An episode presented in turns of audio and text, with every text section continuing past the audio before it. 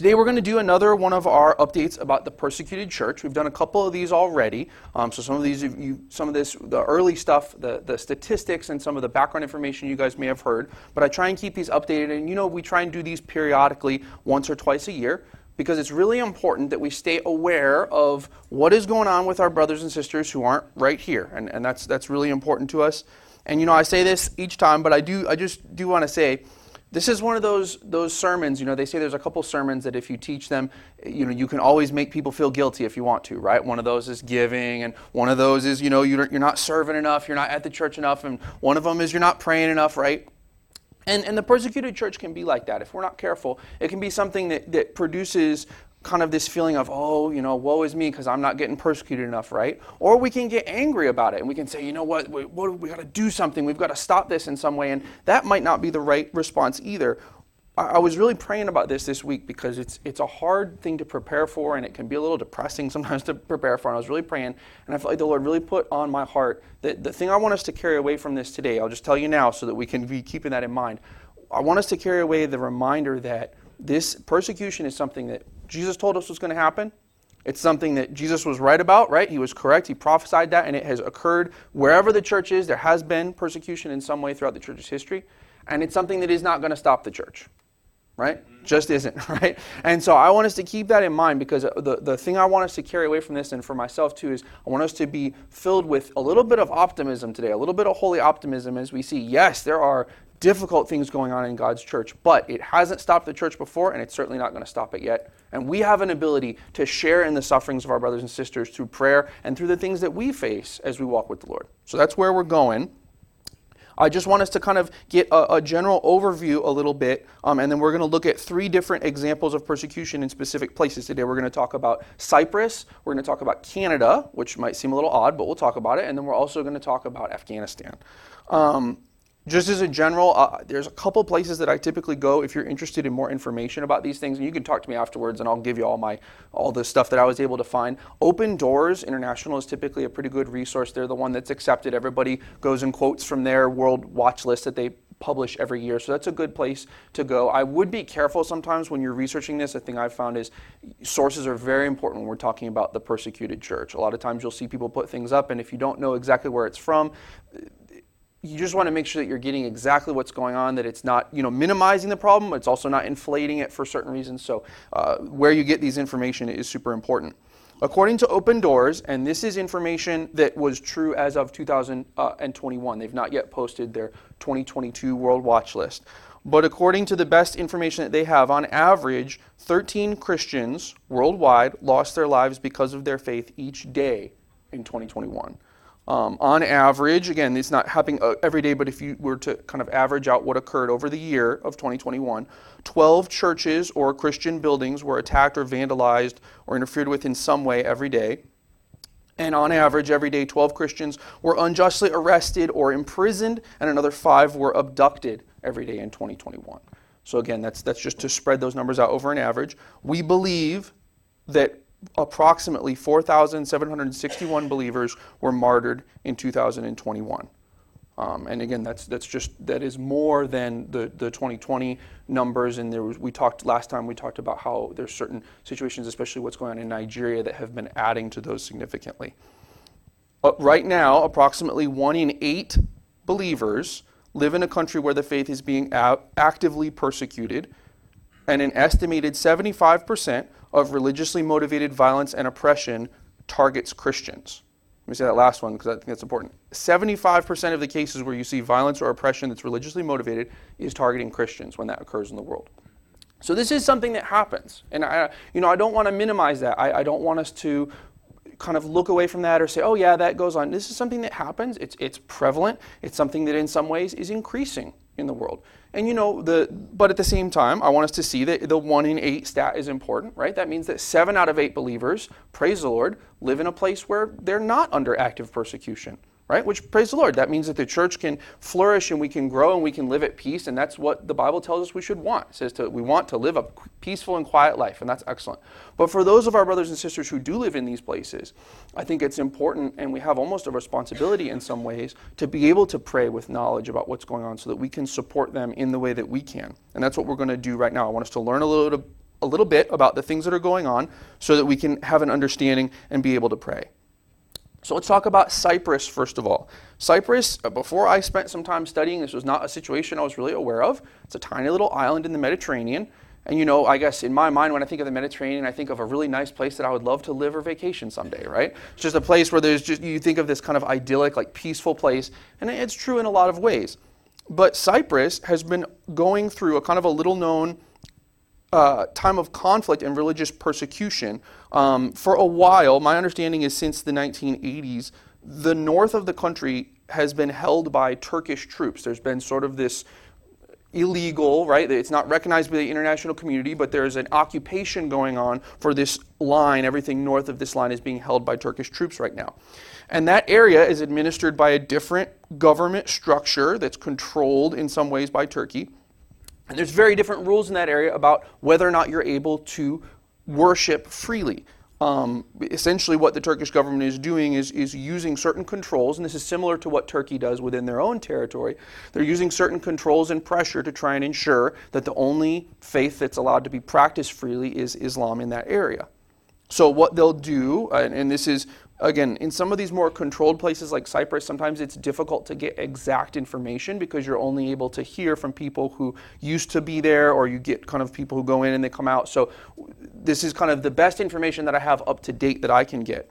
But what will typically happen is churches in this northern area will be required to register with the government if they want to be able to do things like maintain a bank account, kind of important for ministry, right? If you, you're going to need to be able to do something with funds to take care of facilities. If they want to be able to hold services at all, they need to be registered. And in fact, even among the registered churches, regular services are restricted to a few state accepted kind of mainline denominations. That means that for most of the churches in Turkey, as of I was able to find out, churches will need to ask advance permission from the government to hold church services, and that can be as restrictive as they'll say, yeah, okay, here on, on Easter or once a year, you can have one service.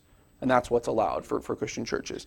Um, in places where maybe they are allowed to have more regular services, it's just accepted and understood that there's always going to be government surveillance and, and, kind of representation within the congregation. Everything you do is monitored. There's going to be somebody from the government watching you and, and always present there while, you, while you're conducting worship. Churches are allowed to be evicted without notice from their buildings. A lot of historic church buildings, especially, are, are often seized or converted into mosques or military facilities. And this is something that you see, I think, you know, part of this is that they're trying to kind of supplant this historic understanding of the faith that's gone on in Cyprus and say, no, no, no, now it's, this is a place that we control, so we're finding visible, you know, historic churches and turning them into something else, is, is I think, the hope there. Um, and this is something that affects a lot of different people. Just a, a, a general case that I wanted to talk about because this is one that's more kind of more in awareness for us here in the states. There was a Christian uh, expatriate named Ryan Keating. I believe he was a pastor from the states, and he had been ministering in Turkey.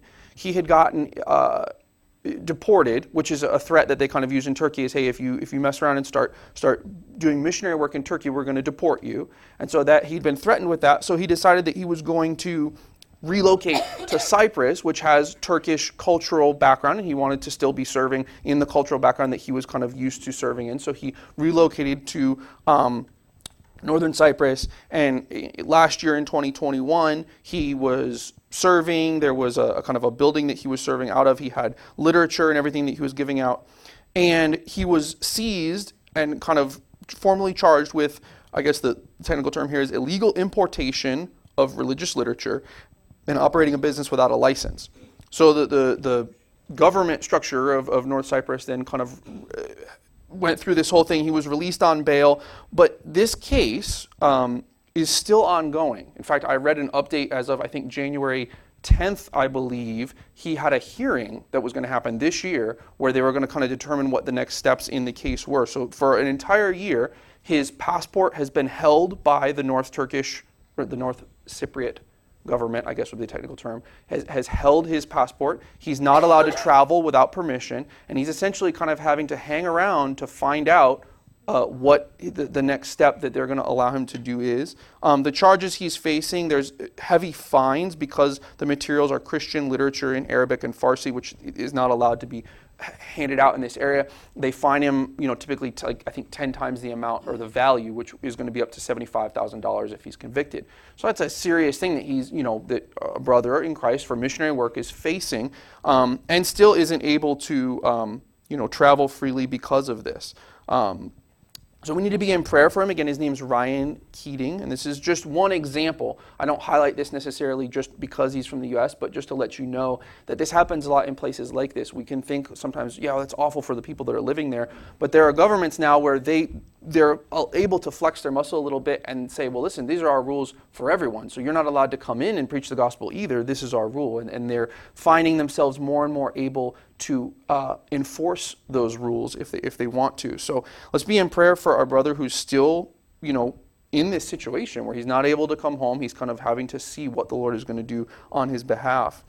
Um, and this is something to be aware of with Cyprus. These are similar tactics to what the Turkish government is employing in Turkey to clamp down on, on, on Christians there. You guys may remember Michael and Lucia, who we kind of were with us in the hotel, and they're serving in Turkey right now. So be praying for the believers that we know and just also for the believers that we don't know, that God sustains these believers who, in a sense, are behind the lines in northern Cyprus. Pray that they'd be encouraged. Pray that the Lord would strengthen them pray for the, the Turkish presence there, that the Lord would, would change hearts, that He would change the way these things are enforced. Again, this is not something that's set in stone. This is something that just has happened fairly recently and could change if the Lord changes people's hearts. This is all, all able to be altered and adjusted. The Lord is certainly able to do that, right?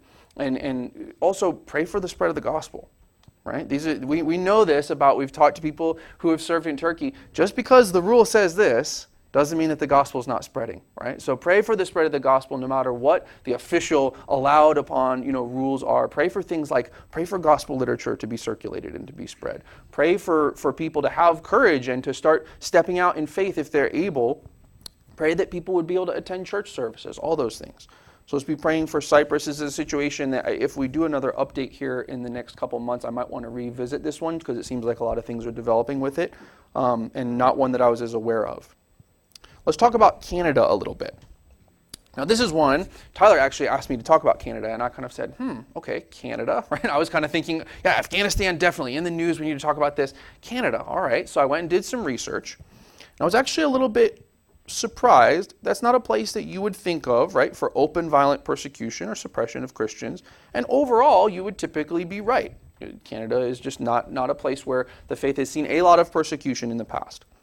However, there have been some things that have been occurring through tension and actions against Christians in the last few years, and a lot of this culminated in 2021. Um, so what, what started to occur is, and I'm just going to read some of this out uh, directly, and I apologize, I'll be doing a lot of reading today. Um, won't always be able to give sources, but I have them, so if you would like some more information or some more reading, you can come up and talk to me, and I, I would happily give that to you. So in 2021, there were a series of what's called the Canadian church fires, which was a series of arsons and suspicious fires, most of them in June and July of that year, that damaged or destroyed more than 68 churches. Now, when I say more than 68 churches, 20 or so of those churches, from what I could find out, were actually burned through arsons. Some of them were burned completely to the ground, some of them were damaged. Then there was another 40 or so churches that were vandalized in various ways through like spray paint or things that were broken or windows or things like that, but those weren't burned. So it was a total of 68 churches that were in some way damaged through actual active acts of, of arson or vandalism. Somebody's seeking out to, to kind of harm that church building in some way. Um, this is primarily occurring in British Columbia, and again, it's in, a, in a, a, pretty tight span of time there. According to Canadian government officials and church members, as well as Canadian Indigenous leaders, the speculation is that the fires and other acts of vandalism are reactions to, this, to the discovery of over a thousand unmarked graves at Canadian Indian residential school sites. I'm not going to go into that situation a whole ton today, but basically what occurred is there was a discovery of a really unfortunate and tragic and awful situation that happened in the past where there was mistreatment of Canadian Indian people at certain what were called residential schools. It's not a good thing. I'm not apologizing for it. I'm just letting you know what, what occurred. Because of how terrible that was, there were some people who took it on themselves to enact some kind of retributive justice. They said, okay, this happened. We're going to go ahead and, and take these actions against the church. Now, that, first of all, is, is awful that we've got these things that are going on. The thing that's even worse, as I did some research, is that it seems from statements from Canadian Indian leaders that as they called for the arsons to stop, they indicated that they didn't believe that this was coming from anywhere in their community. It wasn't as if somebody had, had discovered, wait, this is what happened in the past, and someone from a Canadian Indigenous community said, I'm going to take it on myself to do this the Canadian Indigenous leaders were publicly making statements saying, This doesn't help. This doesn't fix anything. We don't want this to happen. Could you not be attacking these Christian churches? So, the best that we can understand, and again, all this could be proven wrong tomorrow, but the best that we can understand what happened is these were somebody who is not from that, that the Indian community in any way, who just took it on themselves to, to carry out these acts thinking that that was in some way in support of the Indian community. Some of the churches that were burned down were Catholic churches or other churches that were located within primarily in Indian communities where, where Canadian Indigenous people attended church. And so they were, they were going publicly in the news and saying, You're burning down my church where I go. How does that help my community in the past? You know? So just be aware that this is a very, very tense situation that's going on. And there's some reasons for that. It's a thing that you might want to do some reading on. It's, it's kind of a historical thing going on that when some of this stuff resurfaces, it generates a lot of emotion. That makes sense. But these attacks have continued, and they're not necessarily something that, again, it's difficult sometimes to tell how do you fix that. If someone does this and there's no evidence, it's difficult to bring any of that to justice. And some of these attacks, people are beginning to suspect, are actually spawning copycat attacks in the Northwest US in areas that are even less well connected to the residential school tragedy. So it's even outside of, you know, has nothing to do with that, but it's just people seeing this thing that's going on and deciding, you know what, that's right, I'm going to go find a church in my community and do something similar. Um, so this is a really awful situation. You can imagine being part of the, a community like that, and how do you navigate that? Right? There's people making all these public statements, and some people are speaking on behalf of you. They're coming out and saying, "Yeah, this is what we should do," and you're saying as a church leader, "Well, I, I don't know that I think that, right? But then other people are accusing you of things that you didn't do, right? That you wouldn't uh, you wouldn't agree to, that you would come out and speak strongly against. So, and I want to acknowledge, especially about the things going on in Canada, a lot of this also has a real political level to it. And I want to speak really carefully about that. Saying that that's not true doesn't take it away, right? That is the case, that there is political motivation all around some of this stuff. But also, I want us to be careful and not just look at it only through that lens. Tyler's reminded us all the time, right? Where is our battle? Is it on this level with the games that the world wants to play? No, not at all. It's in the spiritual, right? And so we see how the enemy uses all of these things historical tragedies that, real, that are real, that have happened, political tensions that are going on now, problems between different communities that are going on now. And he turns all of those in some way to try and find a way to bring it against the church, right? And so that's what I want us to be aware of is yes, we see these earthly things that are going on, but I want us to always keep in mind, but what is the number one, what is the Lord doing? And number two, as we're going to read in 1 Peter here in a few minutes, where is this really coming from? Are the people that we should be upset at, the people we should be looking at, are they the earthly people that are even carrying out these acts? I mean, not according to the Bible, right? Um, you know, Jesus says, Father, forgive them. And, and Paul is always looking at, okay, but what is the enemy doing, right? How can we be carrying out the gospel?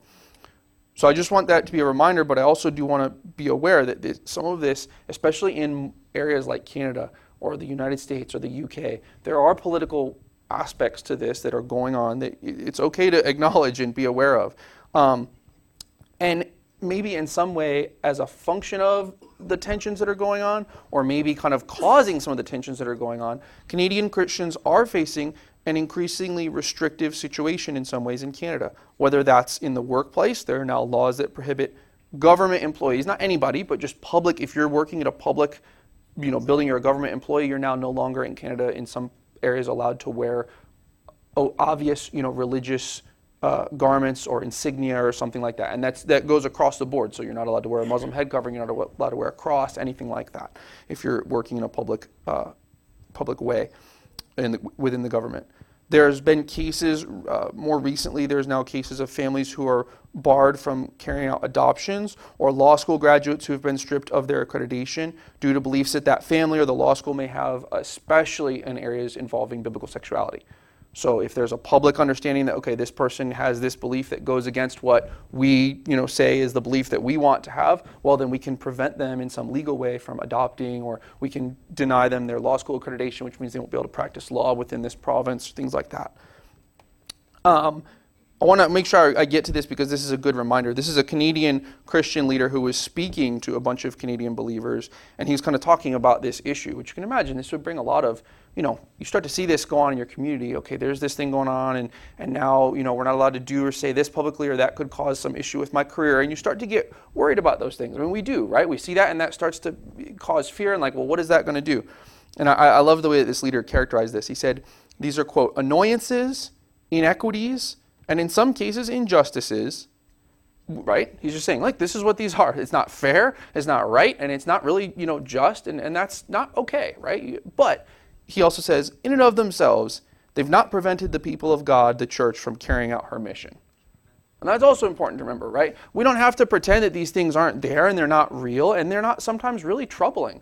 But also, we don't have to look at them and give them, give the enemy more power than he actually has over what we're actually here to do, right? Which is to carry out the work of the gospel.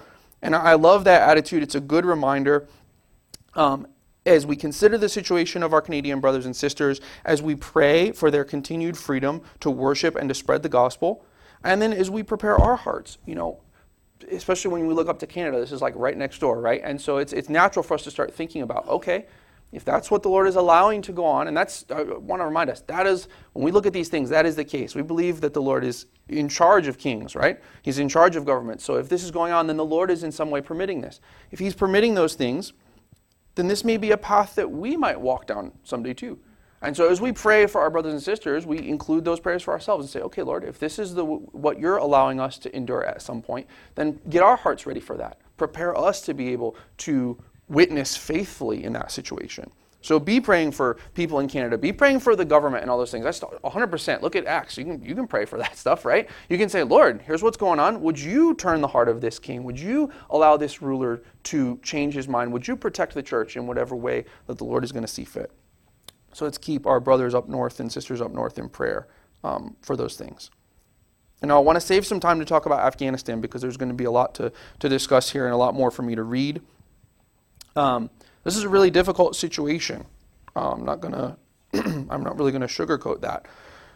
The the World Watch List that gets prepared by Open Doors for the last three years, Afghanistan has taken a very close second to North Korea for the number one most difficult spot to be a believer, most persecuted spot in the world. Um, North Korea tends to have that pretty much locked down. It's one of the most repressive regimes in history that's ever been. Um, and Afghanistan has now been has been just second to that for the last three years. This Open Doors watch list was in 2021. This was prepared before the Taliban retook over large parts of Afghanistan. So this was the case before that occurred. At that time in Afghanistan, living openly as a Christian was impossible. Christian converts face dire consequences if their new faith is discovered. Essentially, converts have two options flee the country or risk being killed. If their family discovers their conversion, the family, clan, or tribe must save its honor by disowning the believer or killing them. Christians from a Muslim background can also be sent to a psychiatric hospital because leaving Islam is considered a valid sign of insanity. That's according to the Open Doors 2021 uh, watch list. And so at that time, Christians were living in a constant fear of exposure. They were reluctant to reveal their identities to anybody. Um, they were receiving some death threats, or maybe family members would oppose their interest in Christianity. And before this changeover, according to the State Department, the best Christian sources that the U.S. State Department could get said that there might be some number of dozens of Christian missionaries in all of Afghanistan. Um, so very, very difficult, very difficult country to be to be doing anything in. Um, I have some people that I'm aware of. Well, you can talk to me afterwards. Some stuff that I'm aware of from from my job. Uh, there's it's it's very difficult. Let's just put it that way. There's basically nobody that's able to go in or out that I would be aware of. Um, so there were people that were serving, but it was very difficult. And that was before um, the Taliban took control. So the, obviously the situation has significantly worsened as far as we're aware. And I want to emphasize that a lot of this stuff, if it sounds a little bit sketchy, that's because this is the best information that I can come across. Right now, there's not a lot of people that can go in, report on how bad it is to be a Christian in Afghanistan, and come back out. That's just not the situation. Um, at this time, because the Taliban now kind of controls the government, controls all the major cities and everything, um, there's now Christians who are afraid of being reported essentially to the Taliban by family members. They fear violent treatment, and there's reports of homes being searched, individuals receiving threats from, from the government, that kind of thing. Um, the CEO of Release International said that he believes that in 2022 there's a very real threat for there to be higher levels of violent persecution in Afghanistan than there have been before. Um, especially because now, if the government is in control and they're, emph- they're putting in a religious regime, as a Christian, you, you think about the situation that you'd be in, that means that people are watching you to see are you carrying out the outward signs of being a, a Muslim. So are, are you, you know, are you praying five times a day? Are you giving the Shahada, the Islamic profession of faith? Are you going to the mosque on Friday? If you're not doing those things, then very real questions can be asked, and those questions can have very real, you know, it's not just a question of, hey, why, why are you like that? It's, it's, they could have actual real consequences behind them. Um, so this really increases the vulnerability of believers. Before, they were hoping, okay, you know, I just won't talk publicly about being a believer and I can still practice in private. But now it's this situation where I have to make these outward signs or people are going to start to ask questions. And you can imagine the situation that puts you in where you don't want to transgress your conscience, you don't want to do something that you don't agree with, right? But also you're you're trying to think about your family and say, okay, what is the Lord asking me to do? So a really difficult situation where we need to be seriously in prayer for them. This comes as there's a, a major poor harvest and a breakdown in the Afghan economy in 2021 which is causing food shortages. And there's a serious concern that Christians would face discrimination. If they're known believers, they would face discrimination in that situation. So if you're in a town and, and food's already tight, the people that you are not going to take care of would be anybody that you're aware. Mm, I don't think they're really a good Muslim, so they just don't need to be taken care of. And that's a danger that they face as well. So, because of the Taliban now controlling the situation, they can now basically completely remove freedom for religious minorities. Um, and Christians and I don't, I'm trying to be really careful and only say what I'm aware of, but the best information that I'm aware of is that Christians are really in serious extreme danger, not something that's being exaggerated for headlines, but genuinely this is something that's, that's going on. Um, th- there's reports now that Christians might be receiving, you know, threatening phone calls or messages from the Taliban. So the Taliban will start calling people and saying, "Hey, we, just so you're aware, we know who you are, we know where you're at, you know, we're coming for you next," kind of thing.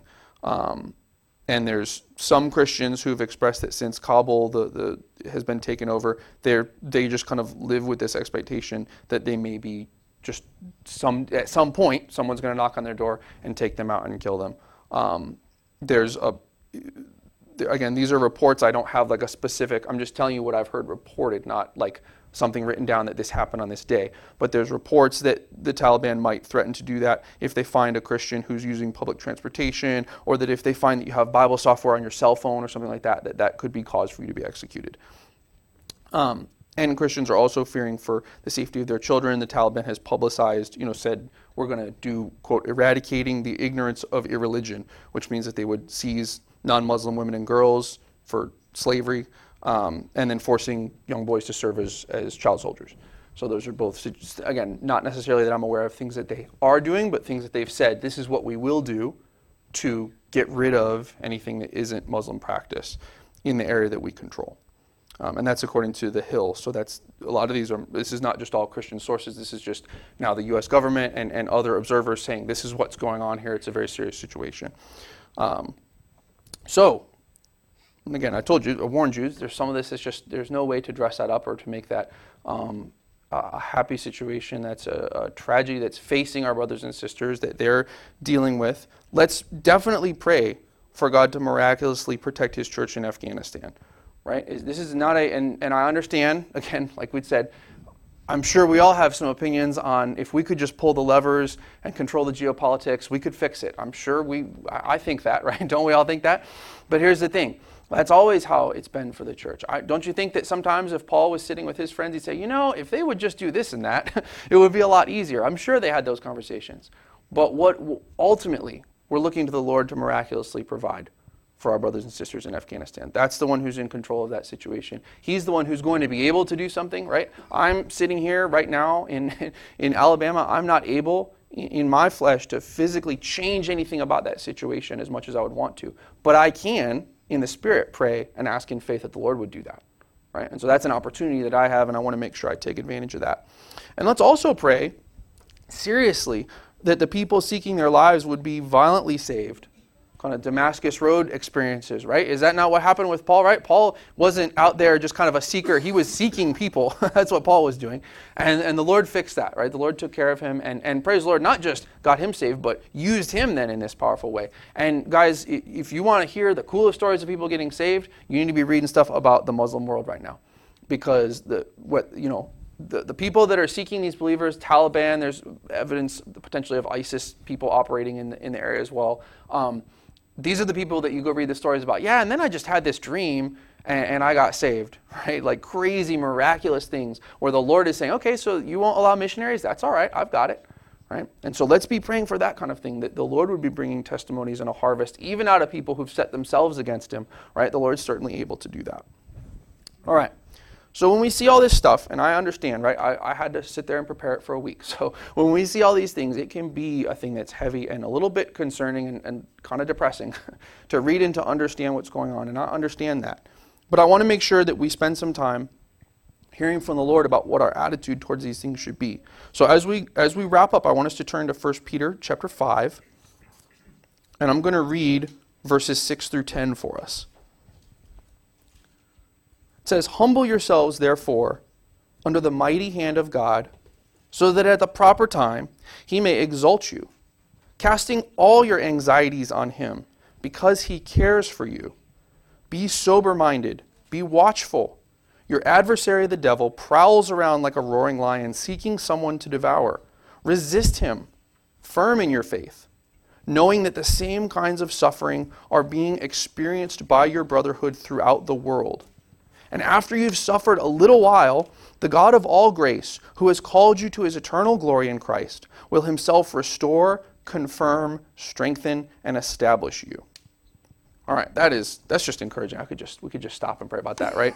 But what here's some things that I noticed as I was reading through that passage that explains to us things that we need to know about persecution. The first thing I noticed is it identifies the source of persecution, right? Where does it come from? It says it comes from Satan. Now, now persecution comes through people, right? And we've all experienced that. You've been at a job and there's somebody, a face, a person that you think about that's just giving you a, a, horrible time. And not just because there's a personality conflict and you don't like this or that about them. I mean, like, because they found out you were a believer, all of a sudden the way that they acted towards you changed, right? And there's this constant, you know what, they just, they seem to not like me because of Jesus, right? We've experienced that before. And it comes through people. And it's tempting to look at that person and to say, you know what, if the Lord would just fire that person, or the Lord would just get rid of that leader, or the Lord would fix this, then we wouldn't have this persecution anymore. And I understand that temptation, right? But here's the thing who does it say is the adversary that prowls around like a roaring lion? Who is the person that we're supposed to be sober minded and be watchful about? It's Satan, right? And we it's so easy to get that, that twisted up this instruction is to be sober minded and watching and be aware that the enemy is there.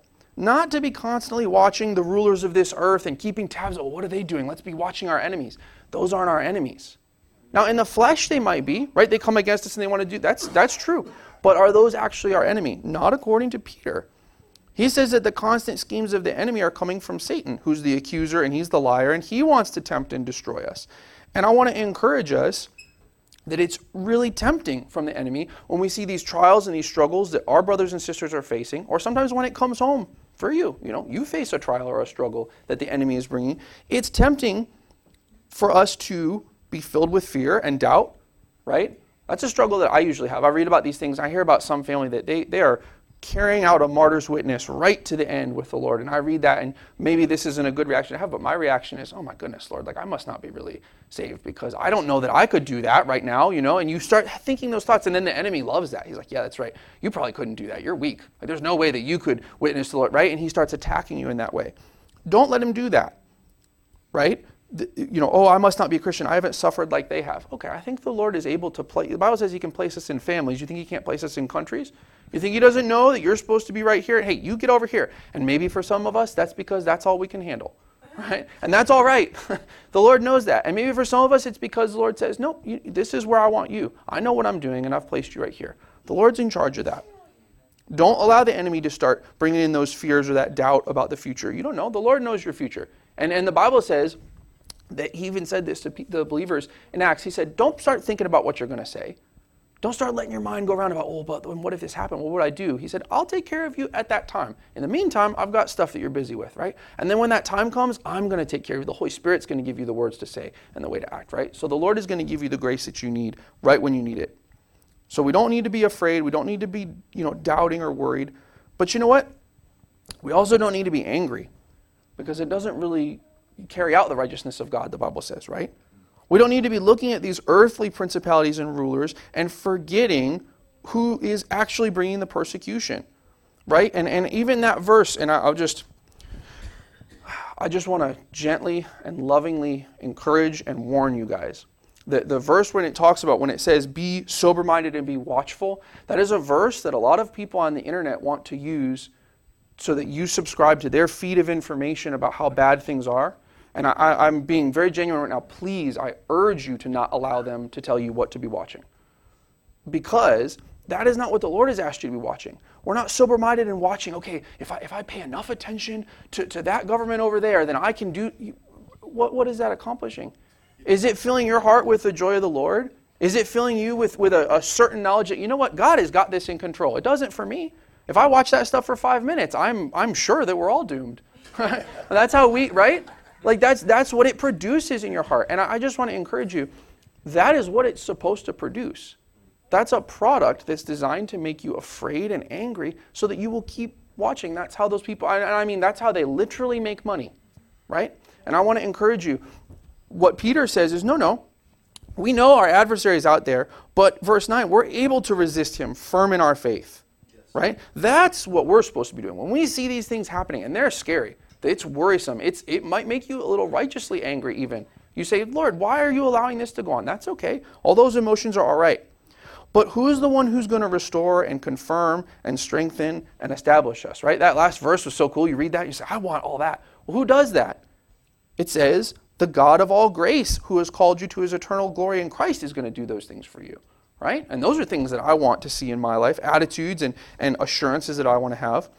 When are we strong against our adversary, the devil?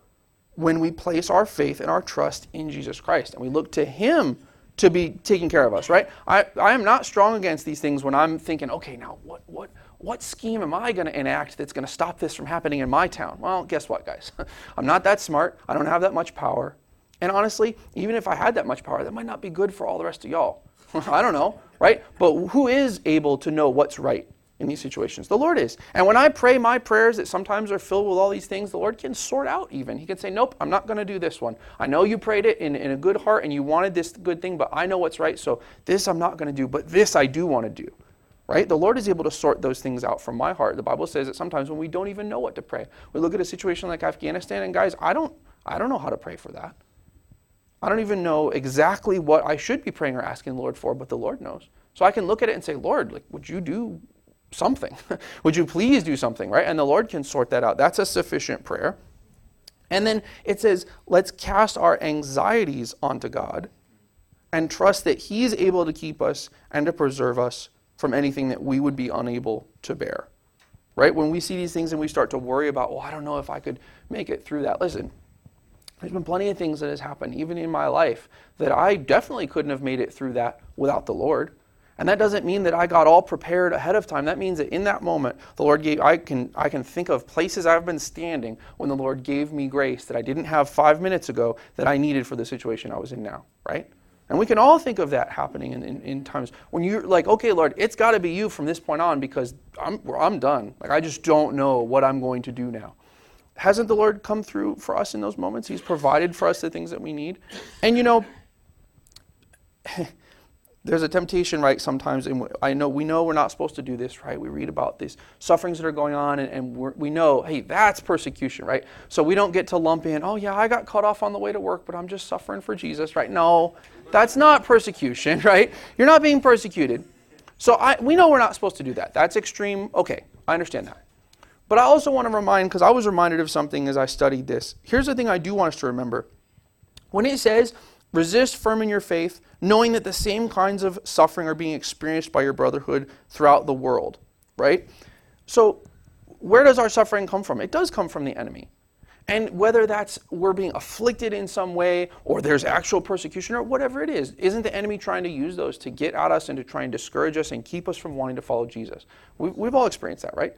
So there is a sense in which the things that we suffer, whether they're actual religious persecution, right, or it's just this is the struggle that is going on in my life that the enemy is trying to use, right?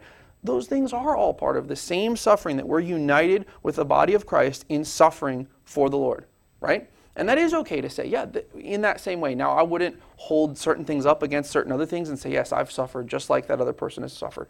But it's not a, it's not a competition. We're not here trying to earn the Lord's favor, right? We're here saying, okay, Lord, here's where you've placed me. Whatever it is that you're going to bring into my life, I trust that you're going to be able to give me the grace that I need to suffer well through that. And that could be all kinds of things. I don't even want to think about some of them. But the Lord's knows what the future is. He knows what I'm able to take. He knows what my family is able to go through. And He's going to give me the grace right at the moment that I need it for those things. So, what are we supposed to do when we look at this stuff, right? And we're tempted to just kind of say, oh, well, you know, the sky is falling. I guess it's all, it's all, it's all done now, right? It's all, it's all over. Or we're tempted to get upset and we start wanting to defend ourselves in the arm of the flesh in some way. Here's, here's I think, a thing that I've been, I've been praying about lately. We are in a situation, aren't we, where the, we are not worried about this, right? We came in and out of the door. Nobody was hiding or watching out to see if somebody was going to come in that we didn't know because we'd be worried about that. That's not where we live. Praise the Lord. That's okay. We can, we can be happy about that. I am thankful, y'all, I'm thankful every day that I get to raise kids where I get to raise kids. So we, we talk about it in my house, like, praise the Lord that this is where the Lord placed me. That's a blessing. It's okay to enjoy those blessings from the Lord. That's, that's the thing the Lord has blessed you with. That's good. But here's the thing we've received that blessing so that we can be preparing and training ourselves in godliness so that when there's a moment of testing, and I don't know what that's going to look like, right? I have no idea. Could be that that doesn't look like it does for somebody else. It could be that all of a sudden it really looks like it is for other people in the world. Either of those things could be true. And at that moment, I want to have been using this training time well so that I am prepared for the moment where some of these things do, you know, it matters all of a sudden the way that I've been preparing. It's just like for sports or anything else. They say you sink to the level of your training, right? You don't, you don't always rise that situation. I mean, the Lord provides for you and He gives you grace, right? Of course. But He's also giving you grace at this moment. He's giving you this period of time to be ready for whatever it is that the enemy is going to throw at you. And He's going to be able to prepare you in this time. Look to Him for those things that you need. And also, I think it's very important that we be fighting the right war right now. That we be watching out for the correct enemy and not getting ourselves distracted by these all these other battles that are fine battles sometimes even, but is it the actual war we're supposed to be engaged in, right? You know, I'll just close with this because I just wanted to make sure that I wanted to make sure that we closed on some on remembering who the Lord is because we're about to go to the communion table. And you know, it's because, it's just like it says at the end of this verse, it's because of the suffering of Jesus that Jesus purchased his grace for us, right? It's because of that that we don't have anything to fear, no matter what it is that we see going on out there or what it is that we see happens to us. It's not because we're so strong and because I'm so sure. I just, I have a lot of hope and I feel great today, so I'm just encouraging you to have hope. On days when we don't have hope or we don't feel great, Jesus has purchased through his suffering everything that we need for life and godliness, the Bible says. He's given us the Holy Spirit, He's given us His grace. Anything that we would need to face these things, we have through Jesus. Praise the Lord. And you know, I see these things that come by every once in a while. Maybe it's just the corner of the internet I'm on. But you see these people, and they, you know, they don't know the Lord, so they need to be pitied, not laughed at. But you see these people, and I saw this thing the other day. Somebody asked, "Well, you know, what do you think?" Thought he was really smart, and he was asking, "What, what do you think is going to be the situation of religion in the next hundred years? Where do you think, what role do you think religion will play in people's life? I see all these comments from people saying, oh, yeah, well, definitely, like, it'll be basically gone. Like, I mean, we have technology now. And I just kind of started laughing, right? And they say, oh, you know, yeah, like, before we thought this way. And I just, oh, you know, the Bible says the Lord laughs at the nations. Why? People have been saying that every new century for 2,000 years. People have been saying, well, guess we got them now. We, don't you know, we can persecute them now. We can watch their phones now. Ooh. Right? You think the Lord's sitting up there saying, "Oh man, I've uh, we I could protect them for all this time, but now technology, I can't." now come on, right?